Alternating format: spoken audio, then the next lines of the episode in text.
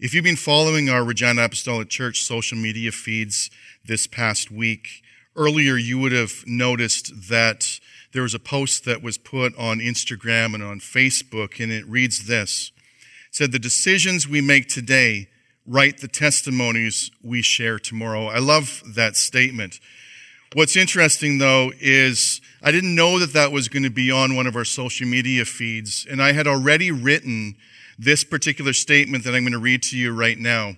Uh, I'd already written it into my notes, and I want to share it with you. What I wrote was this The decisions we make today become the bedrock and framework from which we base tomorrow's actions no matter what words we use to describe that, life is a series of decisions and actions that are made in a moment of space and time, each affecting not only the next moment of decision or the next moment of action, but potentially multiple other future moments. Each of these life decisions follows what I call a risk result or a risk reward principle. We may not consciously think about it or view it that way, but that's basically the pattern that we follow. Biblically, we refer to this as we reap what we sow or we plant what we harvest. I'll get to that in a moment as I talk about um, Peter and his life. Last weekend, Pastor Jim started off us on a fantastic sermon series that we called How Are We to Live? He took us through parts of David's life from the Old Testament, challenging each of us to look for opportunities where we can live courageously. Now, if you weren't able to make it to church last weekend, or if you haven't had the chance yet to listen to Pastor Jim's message, I want to strongly encourage you to do so. It's posted on our church website at reginaapp.com. His message was an excellent reminder of how we can live courageously in today's rapidly changing world. There were a couple of lines from last weekend's message that stood out to me as I was listening to it. Pastor Jim said courage, and then he defined it. He said courage is to confront issues that cause fear or anxiety to rise up inside of us and proceed anyway. I love that. Keep going. Keep moving forward. He also said the Bible gives us the antidote for fear and anxiety. To fight back with trust in God. And our acts of courage in the face of fear unlock our chains of anxiety, not only with our, ourselves, but also for those around us who are watching us. I think that's important to remember in these days, especially. This week, I've picked a few snapshots of a New Testament character Simon Peter. Now, observations from his life show us where and how in Christ we can all live a transformed life. One that demonstrates what a broken to bold, that's the title of my message, what a broken to bold life looks like in real time. Peter lived a true risk result, risk reward kind of life. Uh, much of how Simon Peter is portrayed throughout the Gospels, throughout the Bible, especially in the gospel centered movies that maybe um, some of you have seen, is portrayed as a rough edged, rugged man of the sea, a fisherman who comes across as somewhat brash and abrasive and maybe even at times abrupt. He's the zealous one with a harsh personality, but a whole lot of fervor. He's your all in with both feet kind of guy. No, literally. He's the one who's not afraid to get wet or take action when some of the other disciples weren't quite there yet. Or they simply needed more time to consider some of the outcomes. Peter was one of those get out of my way guys that make room for me kind of guy. The cut in line sort of guy. The me first having to be center stage kind of guy. The guy you wish you had the courage to be that guy, right? That's the way that we have oftentimes viewed Peter. One processing the outcomes after the fact, not first. But a closer examination of Peter's life especially while reading the two letters that he wrote in 1st and 2nd Peter, reveal a man whose life wasn't quite the way maybe we've portrayed him. Peter was actually, the way I've looked at him recently, he was actually a broken, conflicted, confused man, much like you and I, who eventually discovered what bold looked like after his own encounter with the cross of Jesus. In studying Simon Peter's life, though, I see a man who found confidence in the Lord. But it came after a time of personal conflict and confusion. I see a man who became a stalwart of the faith, but only after a time of personal insecurity and inner wrestling with his own insufficiencies.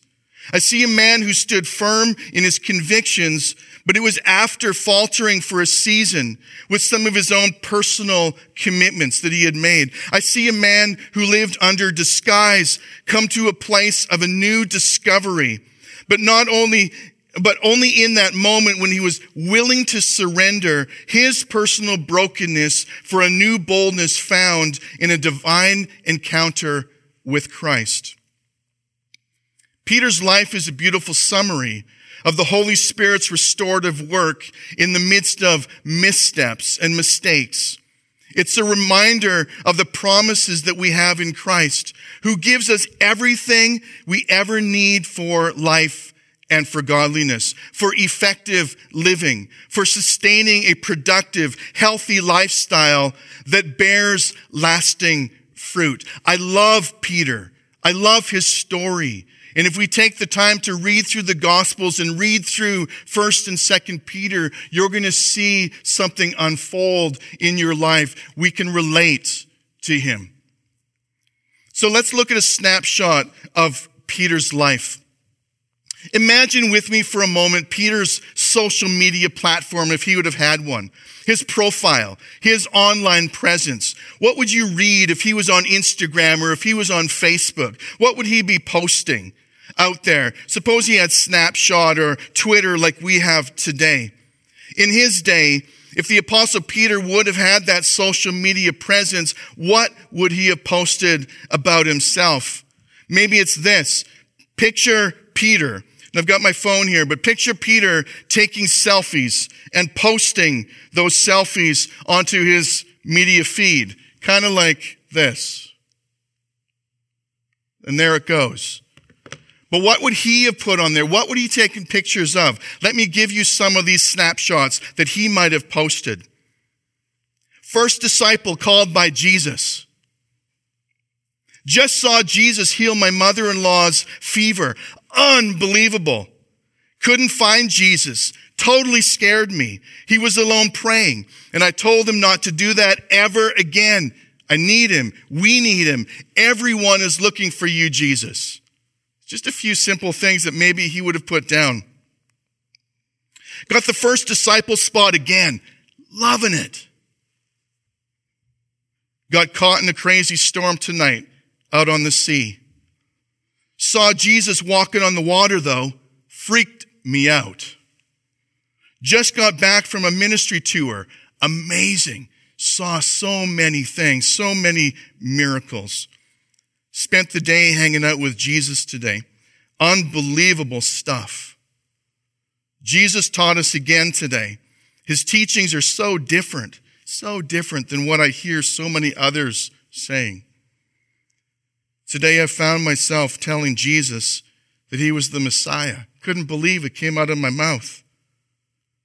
I was right though. Maybe one of my proudest moments.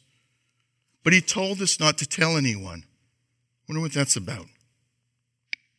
Then he told me, and I remember this so clearly. He said, Peter, on this rock, and he was referring to, at least in my mind, referring to that time when he called me out and said, Peter, you are a rock. On this rock, I'm going to build my church. I don't know if I'm ready for that, but he said it. And Jesus rebuked me again today. Can't not figure him out. I'm trying so hard. Craziest day ever. Jesus transformed right in front of James and John and me. I saw Elijah and Moses. You know, we should have set up tents on that mountain. Jesus didn't agree. I can't believe it. I can't believe it. I denied Jesus three times. I'm such a failure. I've messed things up horribly. It was in that moment, it was at that moment that the Lord turned and looked at Peter. It tells us in Luke 22, verse 61 and 62. At that moment, the Lord turned and looked at Peter in his brokenness. And suddenly the Lord's words flashed through Peter's mind. And as I read those words this week as I was preparing, something spoke to me so deeply. And it wasn't just about the fact that Jesus had said to him, You're going to deny me three times and the rooster's going to crow. That's not what it's about. The promises that Jesus had said so many, so many times to Peter during their times of being together, promises started flashing back through his mind. And Peter left that courtyard. He knew he'd failed. He was broken, deeply broken inside. And it says he wept bitterly as he walked through that courtyard, bitterly. You see, that was Peter's redeeming moment. His breaking point, a divine turning point in Peter's life from that point on, when Peter captures Jesus' face, listen to this, Jesus' face, his love, his compassion, his kindness, his grace, his forgiveness. In that one moment, Peter's life was forever changed. He was never the same after that. He moved from broken to bold in an instant. The moment he truly met Jesus. I mean, truly met Jesus. What, not just hanging out with him, but truly met him and encountered him.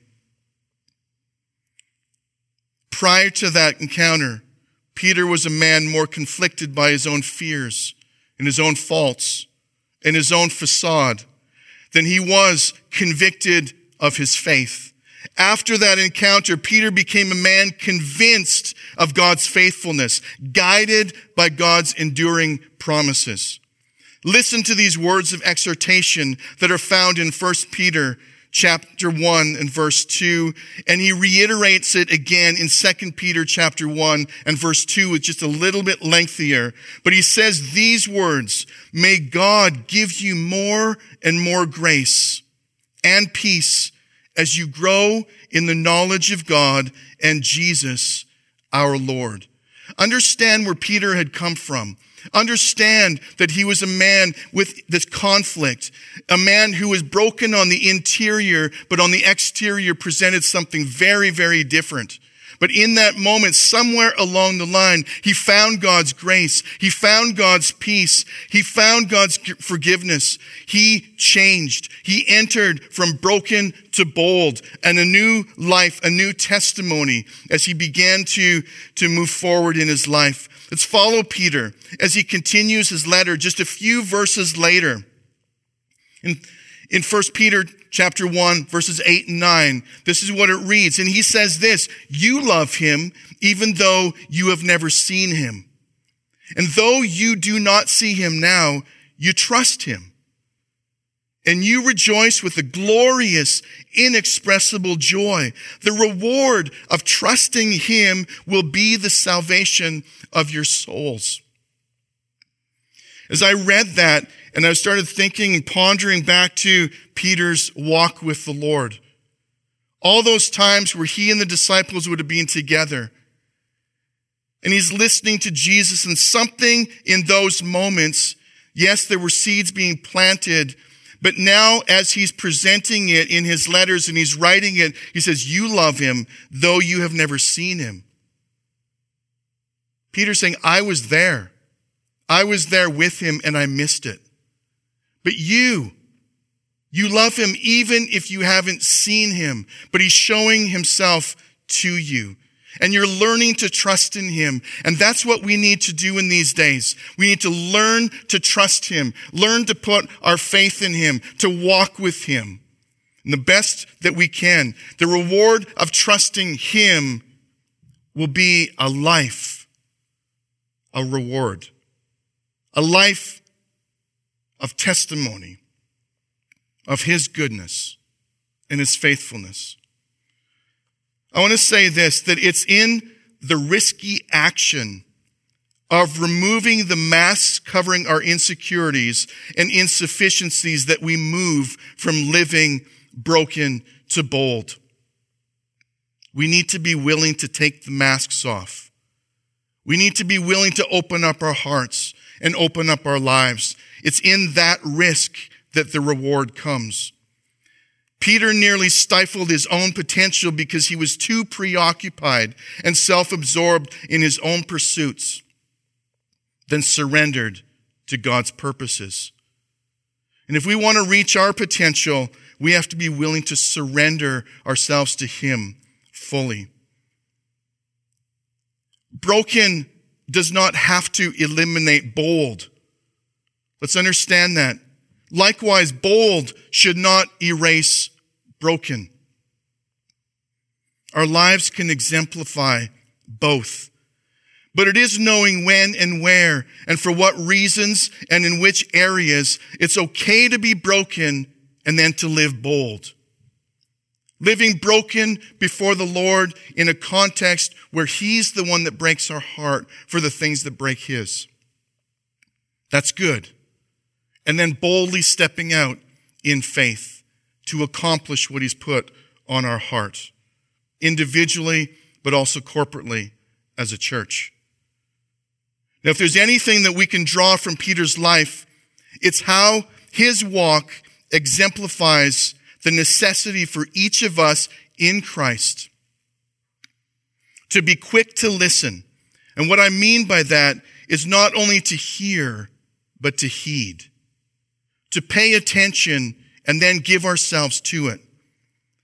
To be quick to learn, to observe, but also absorb everything that God is doing in our lives and how, what He's speaking to us. Quick to love, and that's to extend compassion and kindness and grace.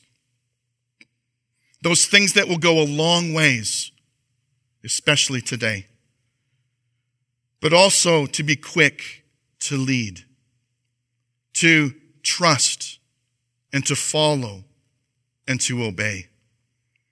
We've got five takeaways quickly that I want to give to you. See, the cross frees us to live with bold revelation. It frees us to live with a bold life transformation, a bold conviction, a bold declaration of our faith, and a bold mission. In Christ, we as believers, empowered by the Holy Spirit, are to live with, number one, I would say, a bold identity. That we know who we are and that we don't back away from that, but we step into it and we engage in every aspect that we can as believers, as followers of Christ. I want to encourage you that if you struggle with your identity, go into God's Word. Spend some time in prayer. Search out what it is to truly be a Christ follower in today's world, in a culture that's so rapidly changing around us, but yet solid in our convictions. Number two would be a bold intimacy that we would take time to pray and that we would take time to study God's word. And if you find yourself at home, and if you find yourself that, that you have extra moments, maybe in the midst of having to be at home for work and you get done that work and there you are, in that space or, you know, the self quarantine. If we know lots of people have been doing that, what an incredible opportunity we have to quiet ourselves down before the Lord with getting away from a lot of the other distractions that maybe have, have become so busy in our lives. Setting those things aside, let's take time to pray and let's take time to get into God's word and let it feed us. Becoming more intimate with the Lord. I would say the third takeaway would be this to engage in a bold integrity. What do I mean by bold integrity? In his book, Integrity, The Courage to Meet the Demands of Reality, Dr. Henry Cloud, he describes integrity as this. He describes it as the whole thing working well, undivided, integrated, intact, and uncorrupted. It's the state of being whole and undivided, the condition of being unified, unimpaired, and sound in construction. He essentially defines integrity as being a whole person, an integrated person, with all our different parts working well and delivering the functions that they were designed to deliver. It's about wholeness and effectiveness as people running on all cylinders. I love that definition, the way that he describes that part of integrity. You see, integrity is the idea of virtue becoming a force. It's only when we begin to integrate Christ into every part of our lives that we become whole and effective, running on all cylinders, living as God designed us to live working as God designed us to work, loving as God designed us to love, a virtuous force affecting the culture in which we live with the life transforming message of the gospel for His glory and for our joy. Live with a bold integrity. Allow the Lord, allow the work of His Spirit to integrate into every part of who you are. And if you're struggling with broken areas of your life, allow him to heal and to mend so that you can be made whole because that's what he came for. And it leads to a fourth takeaway, and that's to think about a bold intensity. Giving ourselves all in like Peter in moments of his life, being willing to get wet, being willing to jump in with both feet, that kind of intensity. Let's not pull away, but let's, let's really begin to engage as a church family into the things that God has for us now and for the future. And then fifthly, I'm going to say this, a bold ingenuity. So if we start with it, we're talking about number one, takeaway. Live with a bold identity. Number two, a bold intimacy with the Lord through prayer and through the word, a bold integrity of living in a state of wholeness and effectiveness. Number four, that bold intensity and all in kind of faith and life journey. Number five, a bold ingenuity. The essence. A.W. Tozer says this. He says the essence of true religion is spontaneity.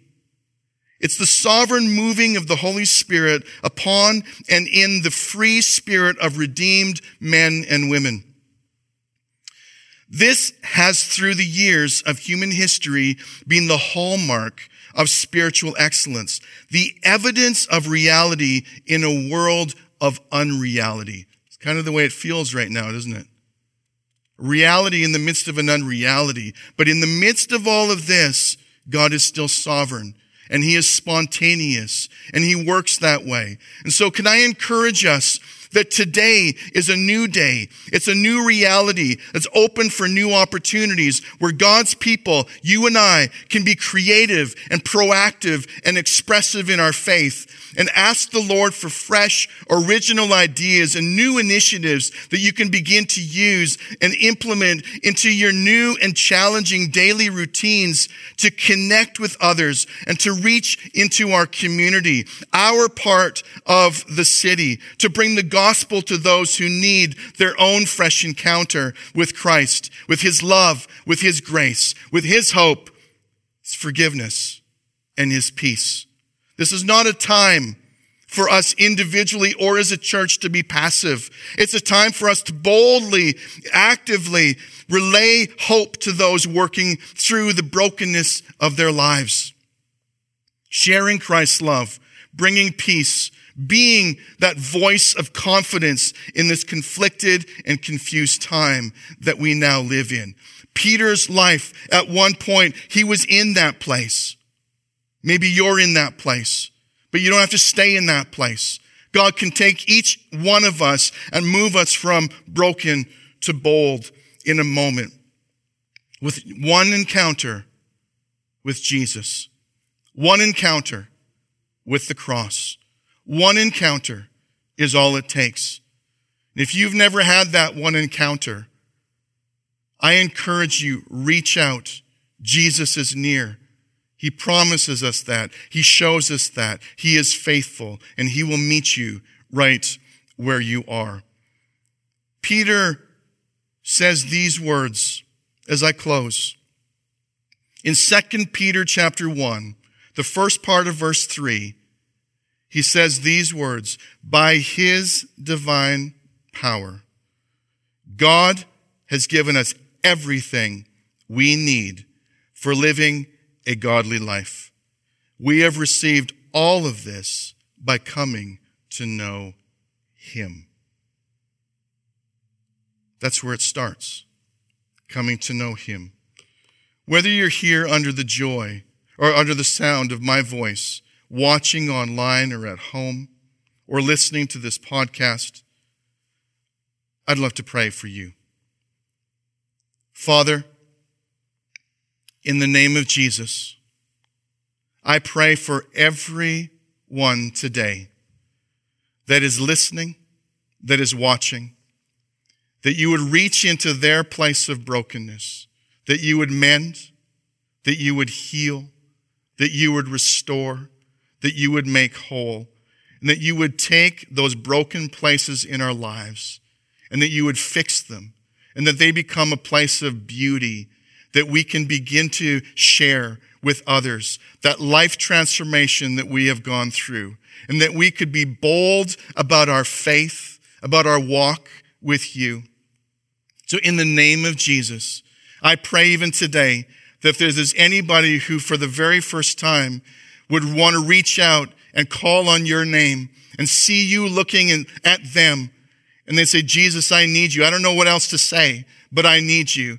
I give my life to you. And as they do that today, Lord, that they would discover a new and fresh and vibrant life, one that is free, one that has peace, one that has hope. And I pray that today in the name of Jesus Christ. Amen.